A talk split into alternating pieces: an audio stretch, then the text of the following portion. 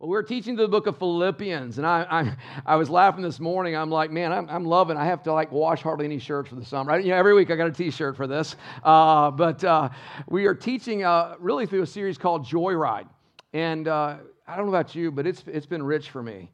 Uh, you know, you can know a book of the Bible, or at least you think you know it. And then God takes you through it again, and you see things you've never seen before, truths that really weren't that critical at the moment now, now come alive in us. And I, I've seen that as we are working through this book. And now we're entering chapter three. And Paul has wrapped up his teachings on unity. We've been spending the last few weeks about that. Unity is the secret sauce of the gospel, right? We recognize that. It flows along the path of unity. And now he takes his readers into chapter three. And again, we are just looking over the shoulders of the church at Philippi. It was written to them but yet we, we gain from it. And now we look at one, I believe, one of the most profound passages in all of Scripture where he talks about something that, that we not only have as believers, but we need to know so that we can help others experience the same thing. And that is he talks about righteousness. In fact, today our key verse is found in Philippians chapter 3, verse 9, where he says, To be found in him, not having a righteousness of my own that comes from the law, but that which comes through faith in Christ, the righteousness that God, from God that depends on faith.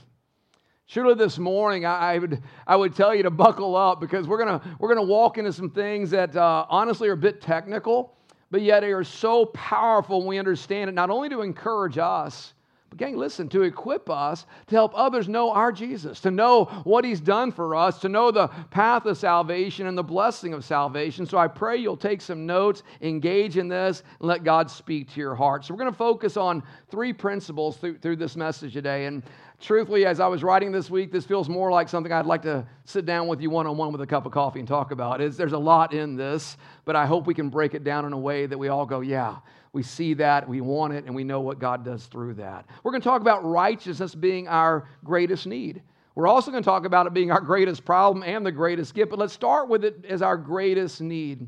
And the reason why it's our greatest need is because on our own, none of us possess it. On our own, none of us possess righteousness. How do you know that? Romans 3:10 makes it very clear as it is written, none is righteous, no not one. How many know what that means? No, not one. It doesn't mean there's exceptions. It says none is righteous, no, not one. Romans 3:23. For all have sinned and fall short of the glory of God. You see, righteousness is one of the most important concepts in the Bible. And the simplest definition I can give you of it is, is right standing with God. You hear it in our vernacular hey, get right with God. Are you right with God? I, I want to be right with God. What we're saying is we want to be righteous to our God. We want to receive His righteousness in our lives. For without righteousness, we can't walk with God in this life, and we can't spend eternity with Him in heaven. It is an absolute necessity for each one of us. But there is more to righteousness than just right standing, although that is the essence of it. Righteousness, and this is where you got to put your, your, your thinking hat on. Let's get into this. Righteousness is a judicial term, it's a legal term. Think of it this way righteousness is a just God, result of our God, who's a just God, who's also a just judge, acting judiciously, ruling that a person is faultless, guiltless, innocent, and upright, not based on what they've done, but based on whom they put their faith in. That's righteousness.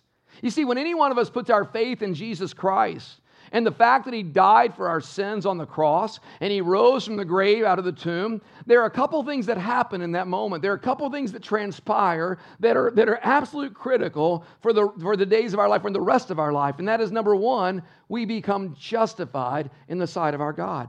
We talked about this a little bit last week. In that moment, our sin has been washed away, it's been removed from us. Our sin is gone. No longer does it have impact the way it did before. The Bible says it this way as far as the east is from the west, so far as He removed our transgressions from us. Can we say, Praise God to that? So we've been justified. We've been made as if we had not sinned in His sight. But there's a second thing that happens in that moment that is absolute critical, and that is that we are declared legally righteous by a just and merciful God. It means in that moment no matter what our past was. It means in that moment, no matter what we've tried to do to somehow please God, in that moment we put our faith in Christ, God declares, You are faultless. You are innocent. You are guiltless. You are upright. Again, not based on anything we've done, but on everything He's done when I was writing that out, I couldn't help but an old hymn of the church kept going through my mind, and it, it really brought me back. Today is eight years since my mom went to be with Jesus, and she was the church pianist and church organist growing up. And so, how many know when you do that, you know all the hymns if you grew up in the old days, okay? So, but it, there was one that just kept ringing through my mind, and it said, My hope is built on nothing less than Jesus' blood and righteousness. I dare not trust the sweetest frame. In other words, I don't put my hope in anything else, but wholly lean on Jesus' name. On Christ, the solid rock, I stand. All other ground is sinking sand. Guys, we have to have the righteousness of our God. We have to be in that place where now He sees no fault in us because of our faith in Jesus Christ. You say, Well, Mike, how can God do that? Because we're not innocent. How can God do that? Because we are sinners. I've said it before on my best day, I fall way short of the glory of God. How does it work? How can that happen? Well, for it to happen, we have to recognize that God has to be just. And as a just God, he has to punish sin, or he is not just. I mean, put it in our modern context. Let's say that there's a, a, criminal that, is, that, is, that has harmed thousands of innocents. I mean, thousands of innocents. And the judge brings it into court, and the, the innocents come and give testimony of, the, of, of what has taken place in this criminal's life. And the judge is ready to rule, and he says, You know, in my opinion, it's no big deal. Y'all just all go home. We say, That's not a just judge. We, we don't think he ought to be a judge in that moment because it's so clear what has taken place. Well, God is a just God, but he loved you and I so much. Listen, he loved us so much that he wanted you and I to be free from having to face the penalty and the punishment that our sins so deserved on the cross. So at the cross, he took our unrighteousness, our sinfulness, and he placed it on Jesus. And Jesus took it upon himself, that just punishment for our sin, as if he had committed the sins himself. And only by that can we be declared righteous.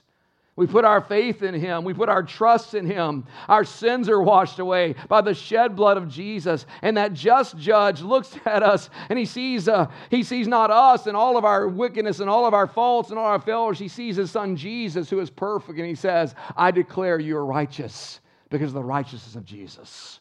There's no greater gift, guys. There's no greater need in our life than righteousness. He treats us as if we are as righteous as Christ. Listen, when we were dead in the trespasses of our sin, God made us alive through Jesus Christ.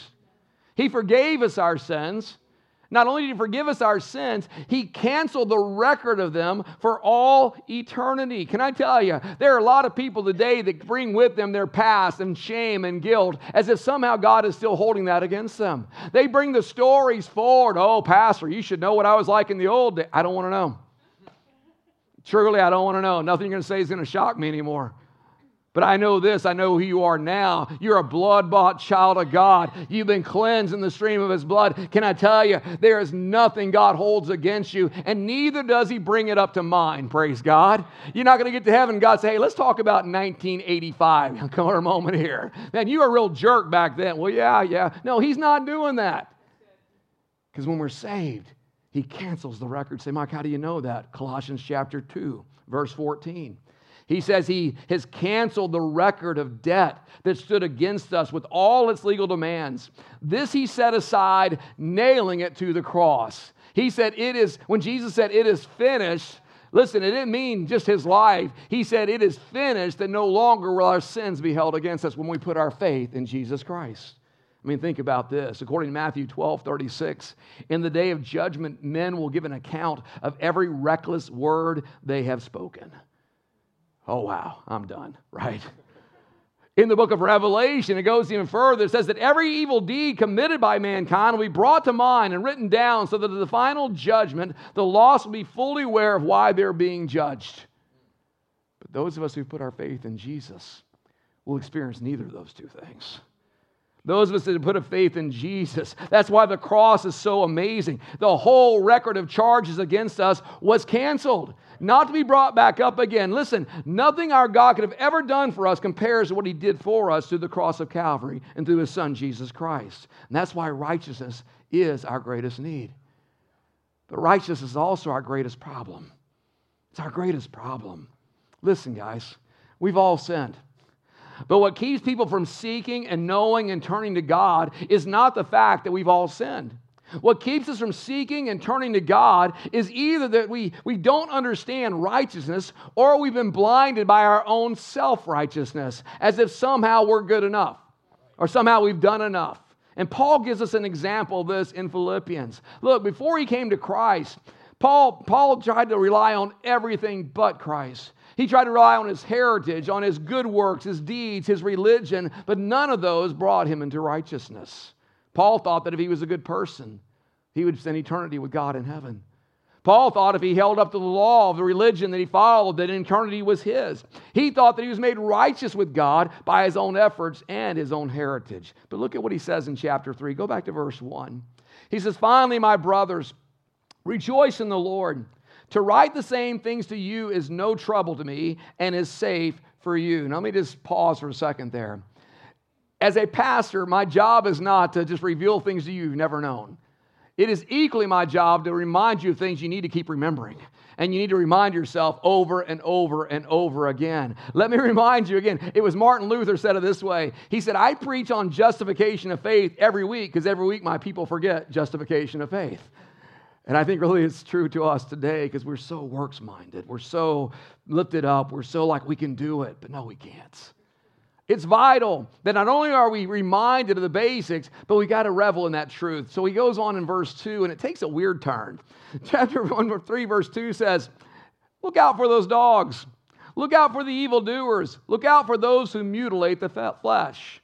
Now, Paul was not giving a dissertation on the, on the habits and behaviors of dogs, okay? That was, not his, that was not his purpose in this moment, but he was using a metaphor to warn the Philippians about wrong attempts that some religious leaders were coming in behind Paul and trying to persuade the Philippians that their righteousness was not found in Christ alone, it was found in Christ and something else their works, their rituals, their goodness. In other words, they were undercutting the gospel. Say, what's up with the dogs? In biblical times, dogs were scavengers. They were violent. They're out of control. They were living off the trash. In fact, there's a gruesome scene back in 2 Kings chapter 9 where Jezebel, the wicked king, when she was thrown out of the window in judgment, she was eaten by the city dogs. Paul views these false teachers as dogs, not as soft, fluffy, whatever doodle mix you have, okay? It's not, it's not what he's talking about, but as vicious, even violent creatures. You see what they'd done as these false teachers had come behind him. They're saying, Paul said you're saved by grace. Uh uh-uh. uh there's more. Paul, Paul said, All your righteousness is found in Christ. No, no, no, you got to work for that. In fact, they went so far, they were encouraging new believers to go back and fulfill all the Old Testament laws. And in this case, they were insisting on something that just should not be, and that was they were insisting that everyone that came to faith, every male that came to faith, would go through the ritual of circumcision as an adult male. Can you imagine the membership class? So, what does it mean to belong to your church? To be a member? Well, you need to be saved. Yeah, that's good. You need to be baptized in water. We believe that. You, you, ought to be faithful and, and support the church financially. You ought to be involved in, you know, involved in membership, serve somewhere. And oh, by the way, guys, you all need to be circumcised. Man, the church should be all women. It just be done. It, it, makes no sense. But yet, Paul was using such an extreme example here because what was happening is the legalists were promoting something that still gets promoted today, not ritual circumcision, but gospel plus rules. Gospel plus rituals, gospel plus following a set of guidelines. Instead of receiving grace through, our, through what Christ has done for us, they were saying, no, it's not enough. The grace of the Lord God is not, not enough. You need more. In effect, what they were saying is you can earn grace by keeping the law. But can I tell you, that is not the gospel. That is not the good news of Jesus Christ. And Paul said it was such heresy. He said, These men that promote this, they're like the vicious dogs out here trying to destroy your life. Listen, we got to recognize it is not works that lead us to Christ. Romans 3:20 puts it this way. For by works of the law no human being will be justified in his sight. No one. No one's going to stand up before God and pull out a list, say, Look at all the good I did. Meaningless, purposeless. Philippians 3, Paul goes on. He says, Listen, guys, we're the circumcision. You don't have to go get circumcised. When we receive Christ, the Holy Spirit does a work in our lives. He cuts the flesh of the heart that says, now no longer you just guided by your flesh. Now you are led by the Spirit, who worship by the Spirit of God and glory in Christ Jesus and put no confidence in the flesh. You see, we rely on what Christ Jesus has done for us and not on human effort at all. So Paul gives us his example to prove the, the, the just ridiculous argument that was being held. Look at verse 4. He says, Though I myself have reason for confidence in the flesh also. Paul said, Like, if we're going to brag, let me brag a little bit, okay? If anyone else thinks he has reason for confidence in the flesh, I have more. I mean, he's setting them up, right? But you know what happens when we start relying on our own self efforts in order to be right with God? We fall into things like comparison. Well, I'm better than they are.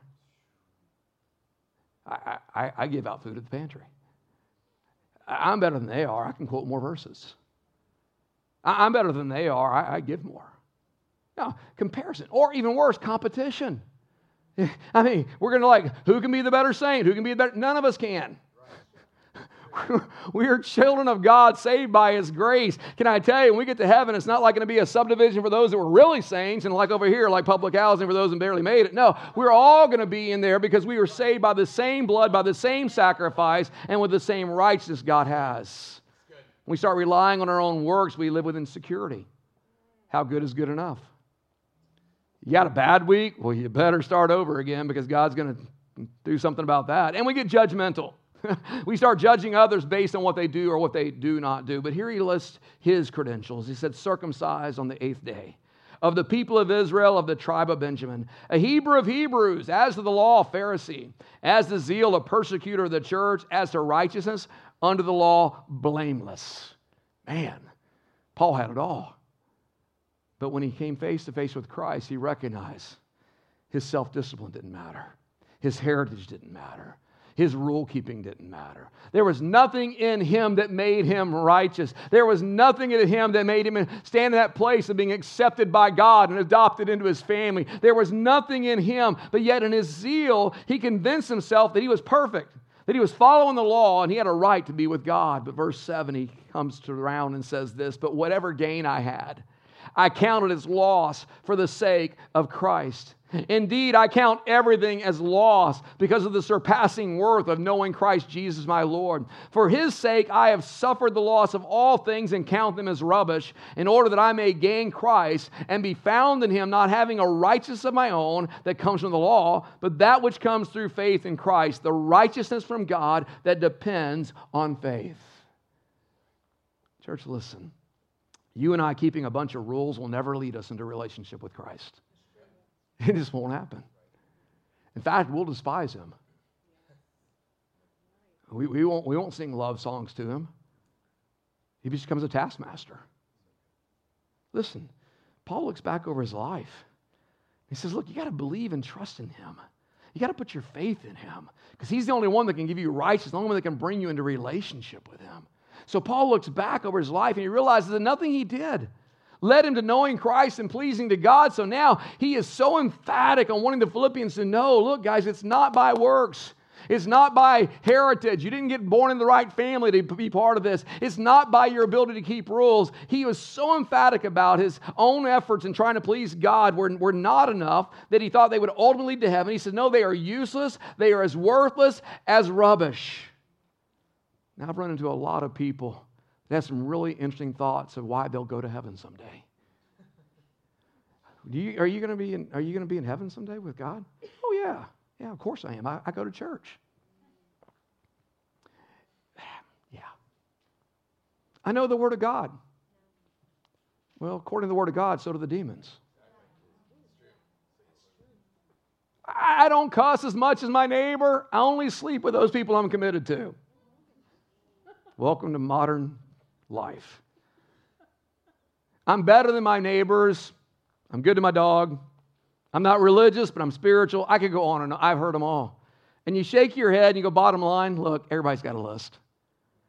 Before I came to Christ, I had my list. Just be better than the next person.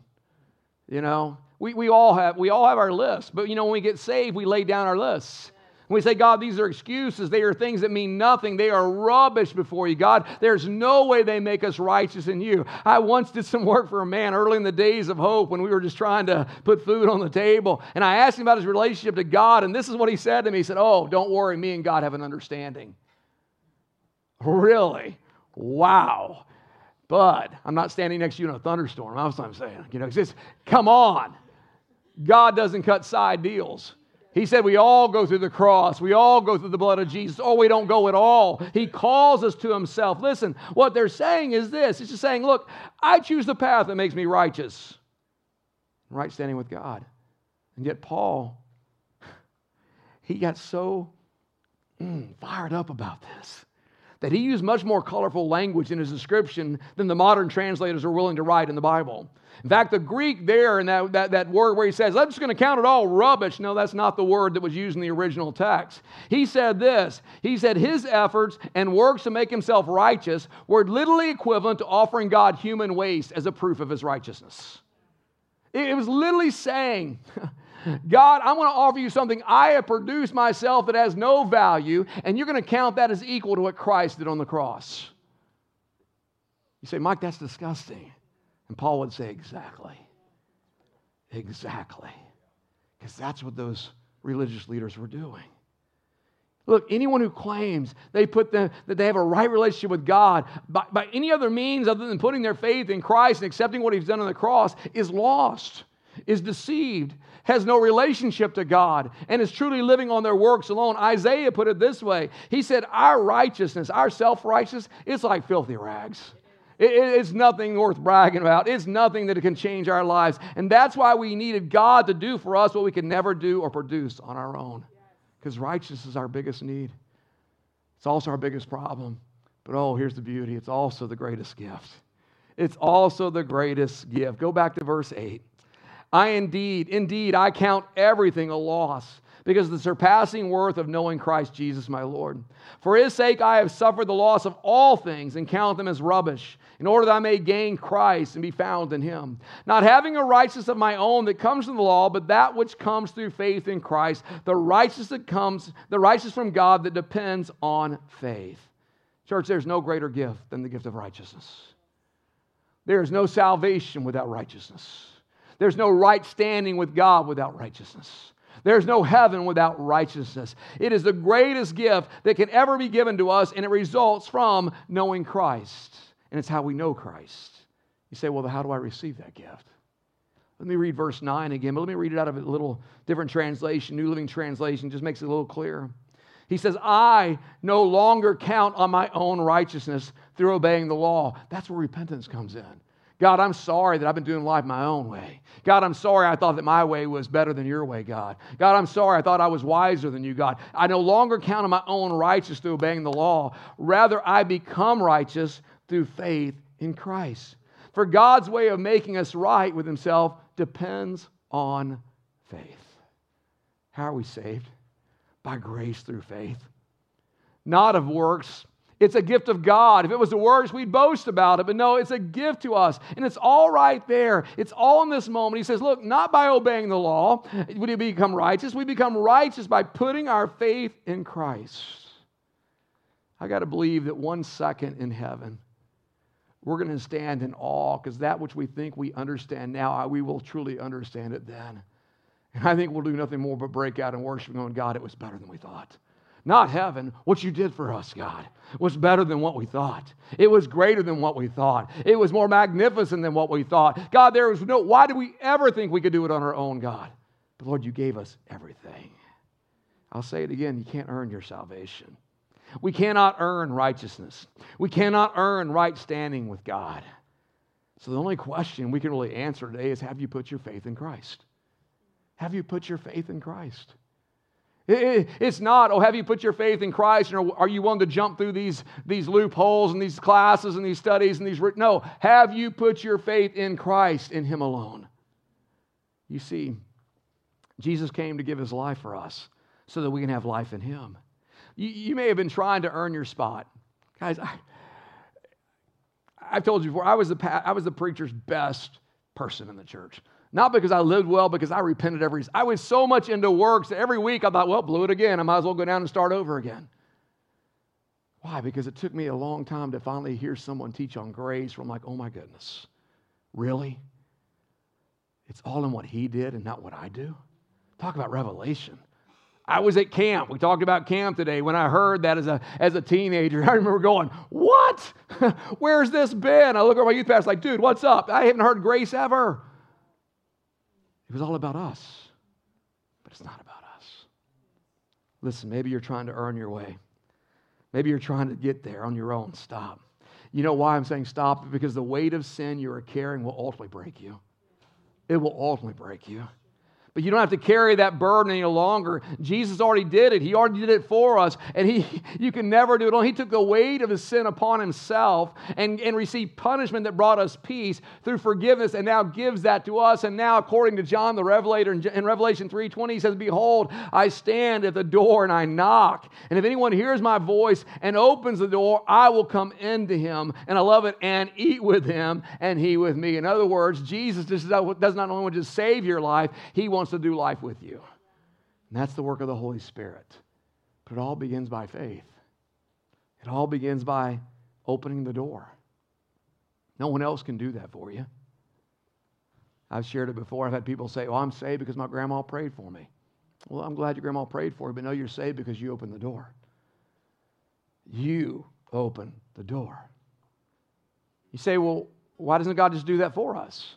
Because He gave us this amazing thing called a free will. And you can reject God or you can receive God. But either way, to reject Him, you're ignoring the knock, knock, knock. And I got to believe till you take your last breath, He's going to keep knocking and knocking and knocking Say, Mike, how do you have that confidence? Because the Word of God says He would that none would perish, but all would come to repentance. Listen, He didn't make heaven in the future eternity for an exclusive bunch. He wanted everybody to be there, but not everybody's going to be there because you got to only come through the blood of Jesus. He's knocking and He's knocking. You begin by believing that what He did on the cross was for you. That's when I got saved. I never will forget it all these teachings were coming together. I was a good religious boy from a good, good, a good, a good godly family. My parents were amazing. But I remember sitting in church one night, couldn't tell you what the preacher's, I know, we like to believe you hear every word we say. I get it. Couldn't tell you what he's preaching on. But we had a cross right there over the old baptismal. And it was, as, it was as if God took me out of that audience, pulled me in front of the cross, said, You need to get this. This was for you. This was for you. And that night's when I got on my knees and I gave my heart to Christ and said, Never going back. I'm never going back, God, because I've received what you've done for me. And I believe not only he died on the cross, but he rose from the grave. And with my mouth, you acknowledge that Jesus Christ is Lord. And in that moment, the word says, the righteousness of Christ becomes yours. Your account has been cleared out. And Jesus said, Oh, by the way, I'm taking my account and I'm putting it in your account now. So when God looks at you, guess what he's going to see? Me. And God loves his son. And God loves you. But you got to decide. Romans 10 13 says this Whoever calls on the name of the Lord will be what? Help me out? Saved. Saved. Have you called on him? Do you have that date? Oh, I don't think you have to remember the date and the time and all that. As, your as your memory starts losing over time, trust me, you'll forget the date. But you have to have the experience. You have to be able to say, This I know. I accepted Jesus Christ as my Lord and Savior. This I know. I confess with my mouth what I believe in my heart that not only did He die on the cross and rise from the grave, but I confess Him as my Lord. Now, I, I, I know the rest of your days you're going to spend, spend walking in this life. There's going to be times where you're trying to be Lord, but He's got to be Lord. It's just part of that's that natural thing we go through, but that's why He gives us the Holy Spirit because He's bringing us back to the truth. And that's why it's so clear in 1 John. Look, it doesn't mean when you're righteous you don't sin. But First John says, but when we sin, we confess our sins. He's faithful and just to forgive us and cleanse us from all unrighteousness.